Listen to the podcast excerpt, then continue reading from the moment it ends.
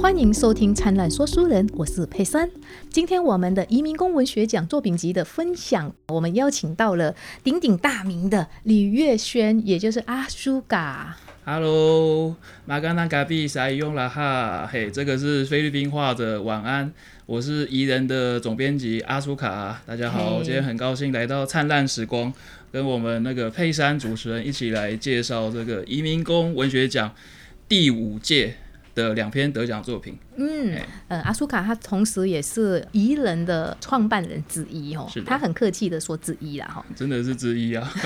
宜人创办人是一大堆人，哦，是，我我是其中一个小咖。嗯，对对对。好哦，那今天阿苏卡是要跟我们分享哪一篇呢？嘿那个我今天要来分享的两篇作品啊，其实都非常的巧合，是，他们的作者都是菲律宾人，啊所以我刚刚一开始就是用菲律宾话跟大家打招呼，是这个原因。嗯哼，对，那今天我们上半场啊，要来分享的这篇作品，它这篇篇的片名叫做《鞭打的痕迹哇哦，鞭打哎，》，鞭打，嘿对啊，你知道听起来就很痛。对，听起来就很痛。呃，这个让我联想起来，其实，在印尼也有鞭打的处罚哦。哎呦，不止新加坡有鞭刑，你们印尼也在这个有鞭刑这个制度吗？对呀、因为印尼呢有一个地方执行伊斯兰立法的，你猜得到是哪里吗？不熟哎、不熟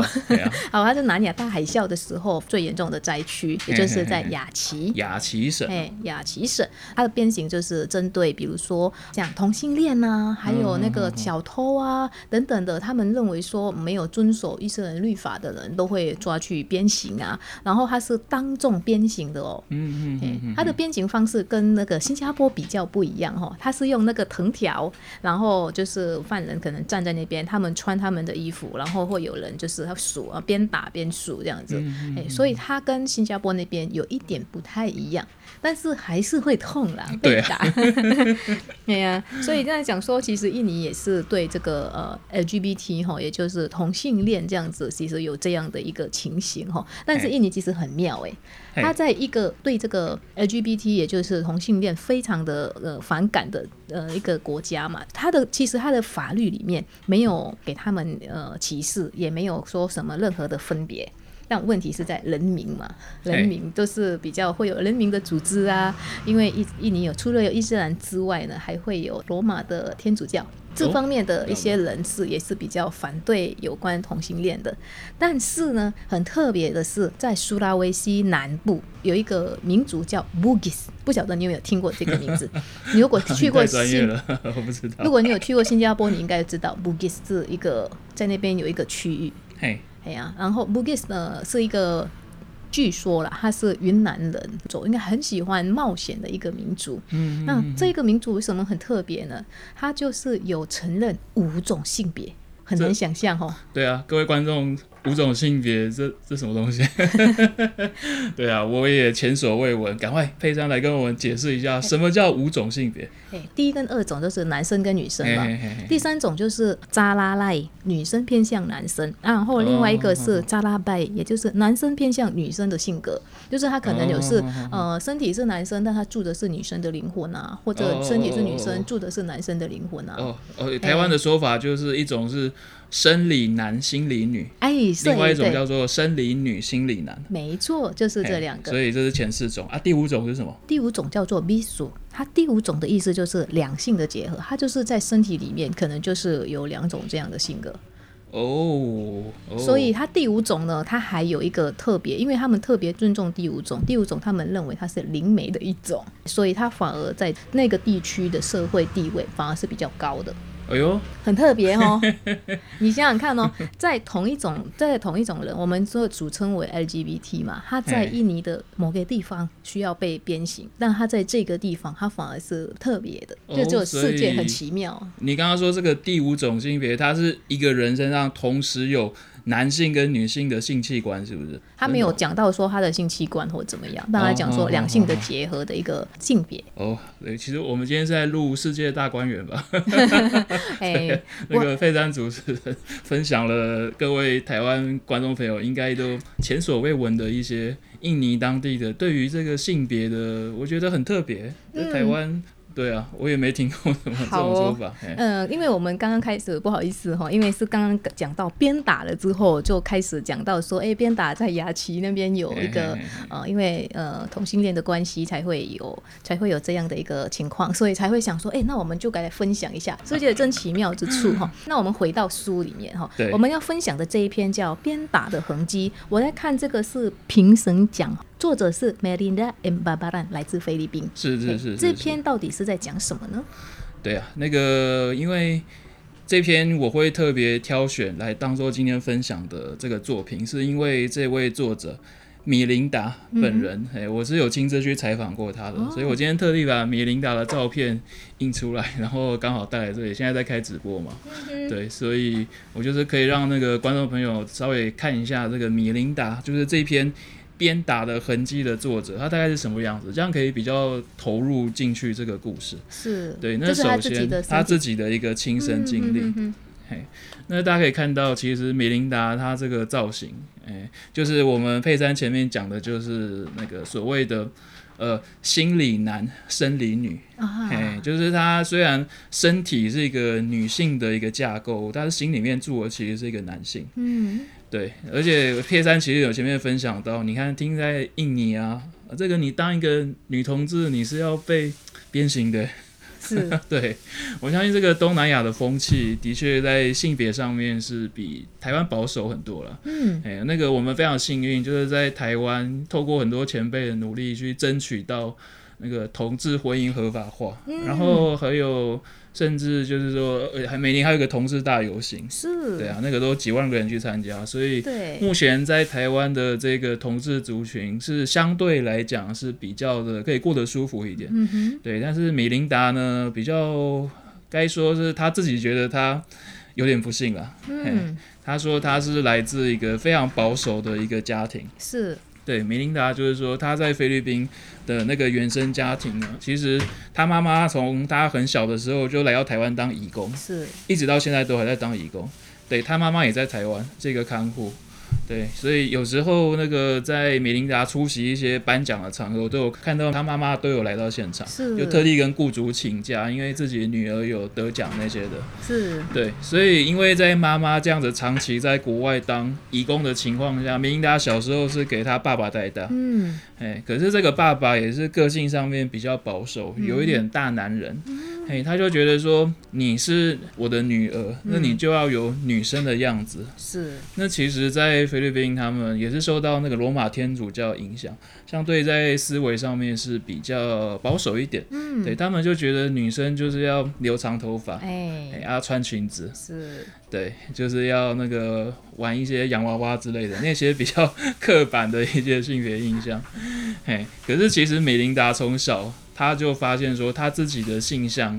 跟他爸爸想象的不太一样。哎，美琳达从小就觉得他自己心里面住的是男生，哦，她喜欢留短头发，是，哎，啊不喜欢穿裙子，嗯哼，哎，甚至什么洋娃娃他也不爱玩，他喜欢的就是跟小时候的邻居啊、嗯。男生啊那些都玩在一起，玩一些很男生的一些游戏，打球啊、啊。摔跤啊什么之类的。嗯哼，哎、所以在这个情况下，这个爸爸，我觉得，因为他可能这个爸爸也没有接受过一些什么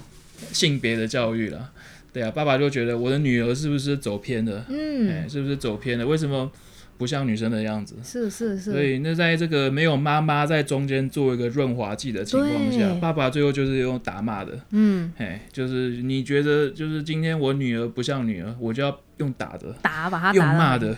把他打回一个女生的样子。嘿，哎呀，这个其实很悲伤。就是美琳达透过她在书里面写作的一些词句，我看了都会觉得内心很痛。嗯哎，像美琳达在书里面，她取这个作品名称叫做“鞭打的痕迹”。嗯，这个所谓鞭打，就是来自他爸爸。哎啊爸爸真的就是拿棍子啊，或者是直接用拳头啊，就在他身上打，嗯，然后在他身上留下了很多伤是痕。哦，对真的，我有看到哎，其实他有用到什么皮带呀、扫把的那个长柄啊，对啊还有用拳头啊，还有用给他辱骂、脏话、诅咒这样子来对待一个刚懵懂的一个女生。嘿可是他只是因为他行为比较偏差，可能他们住的地方也是比较保守的地方了。的确是这样子。因为基本上呢，呃，配上有他有去去查一下，在菲律宾呢，在 District Malate，在马尼拉，嘿嘿哦，他在一九七零年开始子呢，发展成一个比较同性恋的一个区域哈。现在那个地方也比较没落了，因为交通非常的阻塞，所以呢，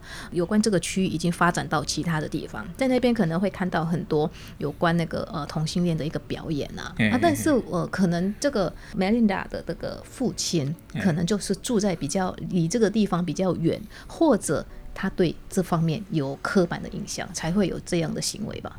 对，那个因为我自己有去过菲律宾好几趟，嗯，对我觉得这个国家他对待同性恋的方式，看整个社会的风气有点特别了。对了，就是说他们看待这个同，因为其实菲律宾有蛮多那种在演艺圈的那一些艺人，哎，他们就是有那种同性恋的同志的形象，对呀，哎，就是出现，而且还蛮受欢迎的。是，所以其实，在菲律宾应该是同性恋，这是也是有他们的一一席之地，只是说还是会受到呃一些刻板印象吧。我觉得这个特别的点就在于说，可能那个。就是觉得啊，我们接受他的存在，但是希望你跟我不要有关系。哎，对，很特别哈。哎，对，就喜欢他来搞笑，喜欢他来表演，那但不要是我儿子跟女儿这样子。对对对，哦。对啊，那其实我觉得米琳达她的爸爸跟妈妈，因为我见过她妈妈嘛，哎，所以她爸爸妈妈是两种态度。在我没有见过她爸爸嘛，因为都在菲律宾，哎，所以她爸爸的态度是彻底的反对女生女儿成为一个女同志。可是妈妈的态度其实很包容。嗯，对，妈妈那我我因为妈妈她是一个在台湾当看护，是，所以每次她有来现场，我有时候都跟那个妈妈闲聊，她说不管我女儿是什么性向，她。她都是我女儿，嗯，对，所以其实我觉得这个家庭啊，如果有妈妈在家里做一些润滑剂，大概不会有那么大的冲突。但是这也是一个 菲律宾人的不幸，就是妈妈很小就出国去当义工，嗯，哎，所以他在作品里面有一段是写到说，就是有一次妈妈返国回家，是。对那一次还好是他妈妈在中间去。做一个阻挡，不然他爸爸可能真的把他杀死。对，哎，我听到这个就觉得心惊胆战，人间悲剧。嗯，没错，而且其实来讲说，他们因为他妈妈就是生了三个小孩子。然后他下面两位是弟弟，所以他在讲说，可能他这里呃希望说他女儿真的很像女儿，结果女儿又像男生一样，他才会他的爸爸会很哦。而且呢，他的妈妈长期在国外呢，我相信他的爸爸啊多少都有一些积怨呐。家里从看到都是呃我们讲的比较难听就是公的哈，对啊，都所以啊，然后现在唯一的女生又变成这个样子的时候，他爸爸多少都会有一些很呃那个愤怒，然后再加上哎他看他的倾向又有点怪怪的时候，又想要。把它掰回来，然后掰回来的方式呢，又因为没有受过这方面的教育的，就用他的硬的方式，要用鞭啊，用打，用揍啊，看到就不习惯就揍。我觉得他真的没有死，也真的是万幸哎，被打成这样。哎呀，所以其实米琳达，我觉得他这个作品的开头其实提到他准备要回菲律宾了，嗯，对。可是他准备要回去的心情非常的复杂，嗯，因为一方面他觉得。哎，我要回家了，应该是很开心的心情啊，但是又觉得很难过，因为他在台湾，他书里他作品里面特别提到，在台湾获得前所未有的自由。对，那个我觉得这个也是一个台湾很棒的地方，因为我们第一次听到有移工，嘿，在他自己的文学作品里面就是写到说，从来到台湾之后，他觉得他的性向就可以不用再藏起来，嗯，因为台湾对于接受这个同志是比较友善的，所以这个美琳达在里面有特别说，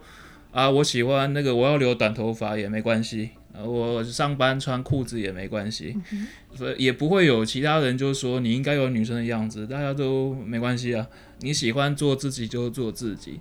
那那一天，特别是我跟米琳达在访问的时候，她有跟我透露，就是说，其实她自己在工厂里面的那个女主管也是一位女同志。哦，对，台湾籍的女主管。是是是，对，所以这个台湾籍的女主管也是特别的照顾她，嗯嗯对，所以她说她其实这几年十几年在台湾工作的那个情况都是蛮愉快的，对。那另外一个是她作品里面没有写到，就是说他在台湾这边有交了一位女朋友。哦。哎，也台湾人吗？不是，是菲律宾，也是移工，对，但是是那个属于比较那个女性的那种女同志，米琳达本身是比较像男性一点，嗯哼，对，就是女性的那种女同志，所以他们在台湾就是有交往。后来米琳达就说，那个如我们已经差不多要合约差不多到期了，准备要回菲律宾。嗯虽然菲律宾现在还不能同志结婚啦，但是他们就想好，就是就一起买一栋房子，然后就一起住在一起。是，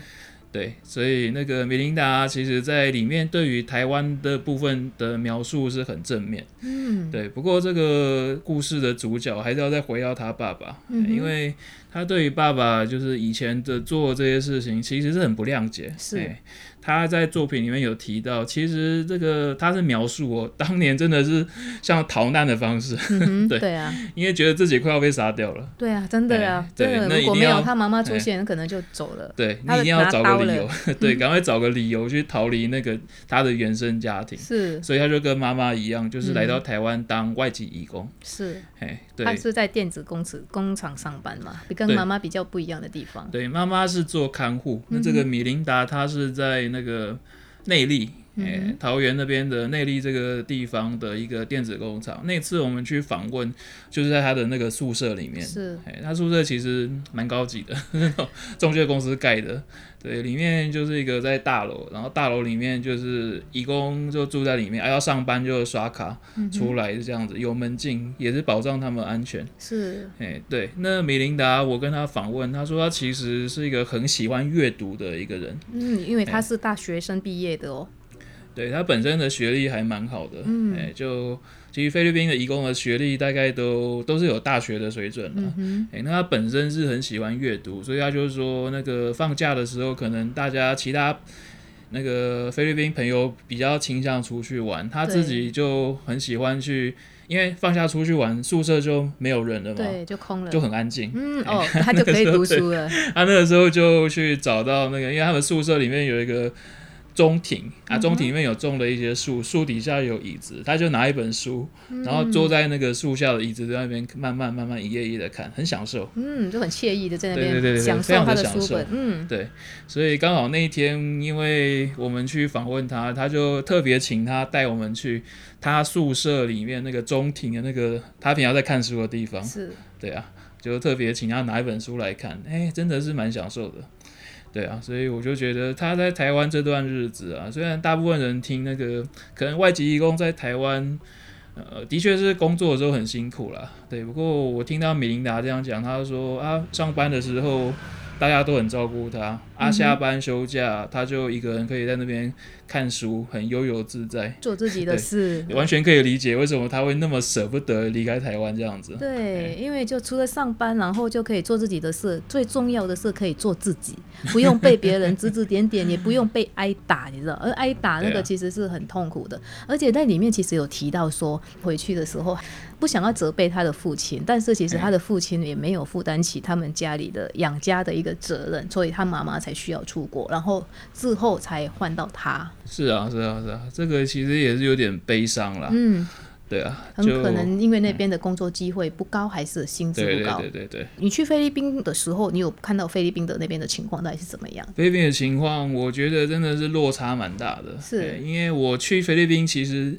好几次的那一种目的都不太一样。啊，有几次是去做采访，啊，哎，有开会，这个就是比较工作的形态。那、另外有几次就单纯去玩，是，哎，那单纯去玩，其实你如果去玩，你都是去一些观光景点，嗯哼，长滩岛啊，或是巴拉望或宿务之类的。是，那如果去工作的话，就是可能在马尼拉那边为主。对啊，那我觉得其实如果你去玩的话，因为你看到的都是一些观光景点，你比较不会去注意到他们那种一般的平民的生活是怎么样。对，嗯哼，你就感觉诶这边人好像每个都对你很亲切，嗯哼，对啊，然后他们好像就是很热情招待你这样子。是，对，那其实但我觉得我自己如果去工作的话，譬如说像在马尼拉，嗯哼，马尼拉它最著名的就是它街上有很多的街友，嗯哼。讲好听是街友，但是讲不好听的词汇的话，其实就是乞丐啦。哼，哦，哎、就是蹲在路边，然后在那边跟你乞讨，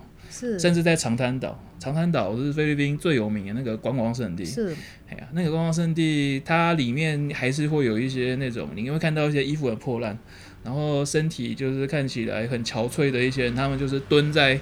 观光客在走的那个马路的路边，然后就这样子手真的跟你祈祷。啊，对啊，所以就是因为当地的经济就会导致他们的生活其实有一些困顿，才会使得每一个人都是这样出来。其实讲到这一边哦，佩珊在刚来台湾的时候，也有到山上去打工。嗯真的哦、对，那个时候其实很微妙、哦，因为我在山上打工，在阳明山，然后那边就有一位菲律宾人。刚开始的时候我来，我很惊讶，可以在台湾打工的时候可以遇到外国人。嘿嘿嘿，因为一般我们都遇到一般的台湾人嘛。然后后来认识他了之后，结果发现他竟然是算是蛮厉害的、蛮会读书的一个人。但我有问他说：“你是会计系的？”因为在台湾我们的印象当中，会计系的如果好好的把他从事他的自己的专长，应该是可以有很好的成就。而且更何况这个女生呢，她很厉害，她在三年，还三年还是三年半就把他的那个，因为原本的四年要读的一个大学把它念完，所以他提早念完就，他说读书其实对他来讲不是难事，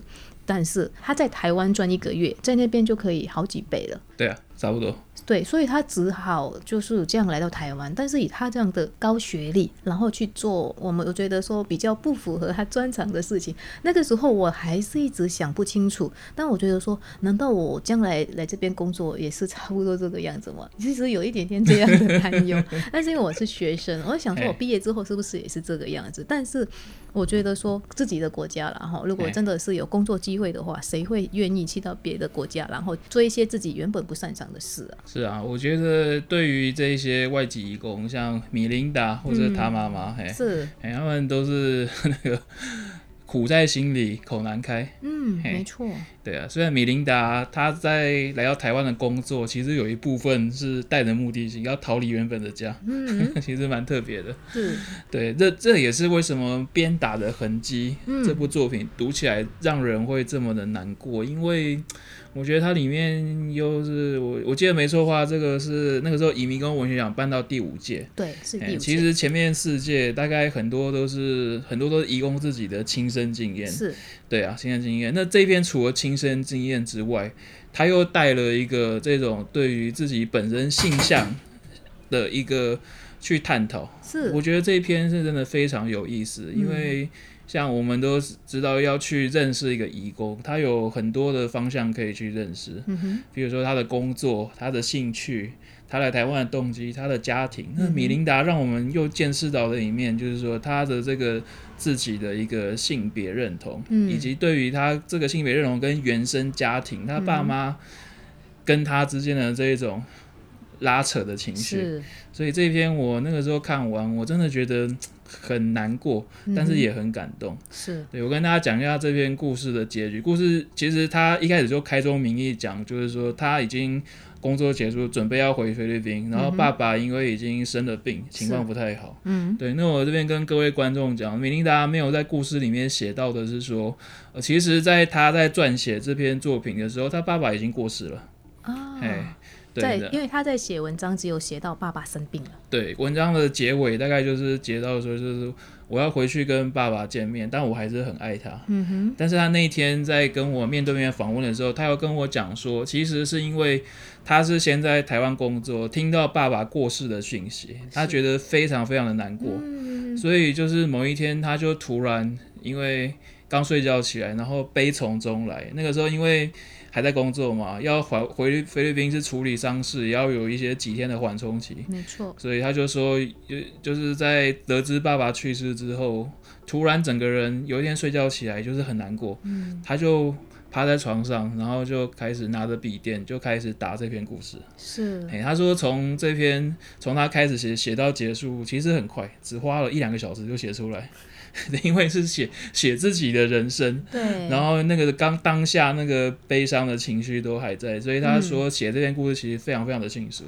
哎，大概两个小时以内就写出来了。是是，对。所以其实很多义工呢，他在外面，他在国外去工作啊，有时候在服务其他人的时候，他们家人发生一些事情，比如说像呃生病啊或过世啊，根本就看不到最后一面呢。看不到，真的看不到。哎，像我知道之前还有台湾的另外一个艺术家也是一样，运气好的。公司可能还让你放假，让你可以回去处理丧事。那我自己听过一些义工，他们真的很悲伤，就是说有的公司就比较硬，哎，他连让你放假回去处理丧事都不给。结果就是说，在母国那边，可能在办丧事的时候，就是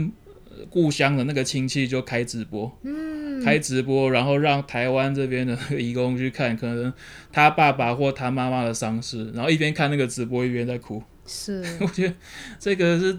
人伦悲剧，也就是连自己的可能至亲家属的丧事都没有办法去参加。嗯，哎啦，这个也是义工他们自己知道这是他们的一个宿命，嗯就是必须要去分忍受这种痛苦。哎，那米琳达她后来跟我说，她后来回去家里面处理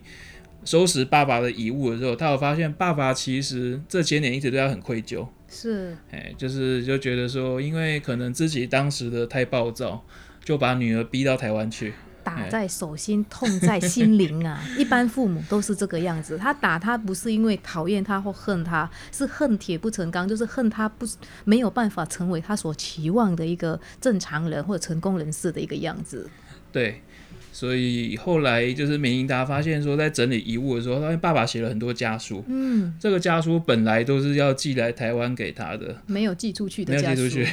因为我觉得可能爸爸还是有一个大男人的那一种面子在。嗯，一直很想跟女儿和解，但是自己面子又拉不下来，就觉得哎呀怎么办呢？我以前把女儿打那么惨，现在要怎么跟她和解？是，结果这个遗憾就是留到爸爸过世，他们都还没有真正和解。啊，至少他看到那些书，心里应该就知道说，哦，其实爸爸是爱他的，只是他没办法听到或者去跟他爸爸道歉，因为他离开这样子，其实他应该对他爸爸多少都有一些歉意吧。一定有，嗯。好哦，哇，这一篇真的是其实还蛮精彩，虽然它很短哦。这一篇只有我佩珊在看到了之后呢，因为刚刚阿苏卡有说有两篇嘛，然后这一篇就大概三页，一 二三，对，真的就三页而已。它很短，但它里面描述的事情，你就听起来就非常的写实。对，那我觉得最后我想用一个小故事帮米琳达这篇文章做个结尾。好，哎，来大家可以看到这个照片，哎，这个米琳达她举了两只彩虹旗。嗯，为什么会有这个照片呢？是因为那一天我在搭火车去内力，要访问米琳达的路上，因为我已经事先看过《鞭打的痕迹》这篇作品，是我知道他是在讲一个同志的议题，所以我那天想说，哎，既然要去见这个米琳达。那我我突然脑子里面就冒出一个想法，我想去弄两片彩虹旗，因为大家知道这个彩虹旗就是同志的一个他们的一个精神象征。对，在游行的时候应该会看，大家都会拿那个彩虹旗，所以我就想，哎，那如果我可以弄个彩虹旗去给米琳达拿一下，这样子拍照会更有意义。是对，所以那个时候非常感谢内力有一间独立书店叫蓝环书屋，哎，因为它本身里面也是很。支持同志，所以他刚好里面就是有一些彩虹旗。我那时候还打电话去问，我说我跟他们还不认识，我就是完全厚脸皮打电话去那个狼环书屋问，哎，请问你们那边没有彩虹旗可以借我？他们问说要干嘛？我说要要要去访问一个义工。然后他们就他们也 人蛮好的，我觉得可能那个当下听起来觉得很奇怪，他访问义工要彩虹旗干嘛？我有跟他解释啊，就那个义工是一个。女同志，嗯哼，对，后来那个狼环书屋他们也真的很好，我们就一下火车就先搭计程车冲到那个狼环书屋，就先拿这两面小旗子，然后在计程车就同一台计程车又开去米琳达的那个宿舍，嗯，对，然后那个时候最后访问结束，我就请米琳达拿这两个旗子，嗯，然后我要请他比一个 pose，我就说啊，虽然菲律宾现在还没有。那个同志婚姻还没有合法，对，如果哪一天合法的话，你大概内心是什么情绪？然后他就突然这样子，就你是你是捕捉他的那一刹那 就是了，哦，对，好特就是捕。捉他那个非常期待自己可以在菲律宾合法跟女朋友结婚的那一天。嗯，哦哇，真的也是祝福他哦，也希望说菲律宾也可以成为台湾的第二个在亚洲承认这个同性婚姻的对。对对对对、嗯对，美琳达目前他已经工作合约结束了，那他已经回去菲律宾了。嗯对，真的是要给他祝福。跟他的女同志在那边打算新组一个家庭。对对对对对，好哦，那我们非常感谢阿苏嘎哈李月轩今天来跟我们分享这一篇非常精彩的第五届移民工文学奖作品集当中的。鞭打的痕迹，评审奖由 Melinda M. Babaran 菲律宾的移工所写的，我们真的非常感谢阿苏卡。哎，不要离开哦，还有第二篇哦。好哦，那我们也谢谢各位听众。那我们的移民工文学奖作品集分享就到这里了，我们在下一集的灿烂说书人见哦，拜拜拜拜。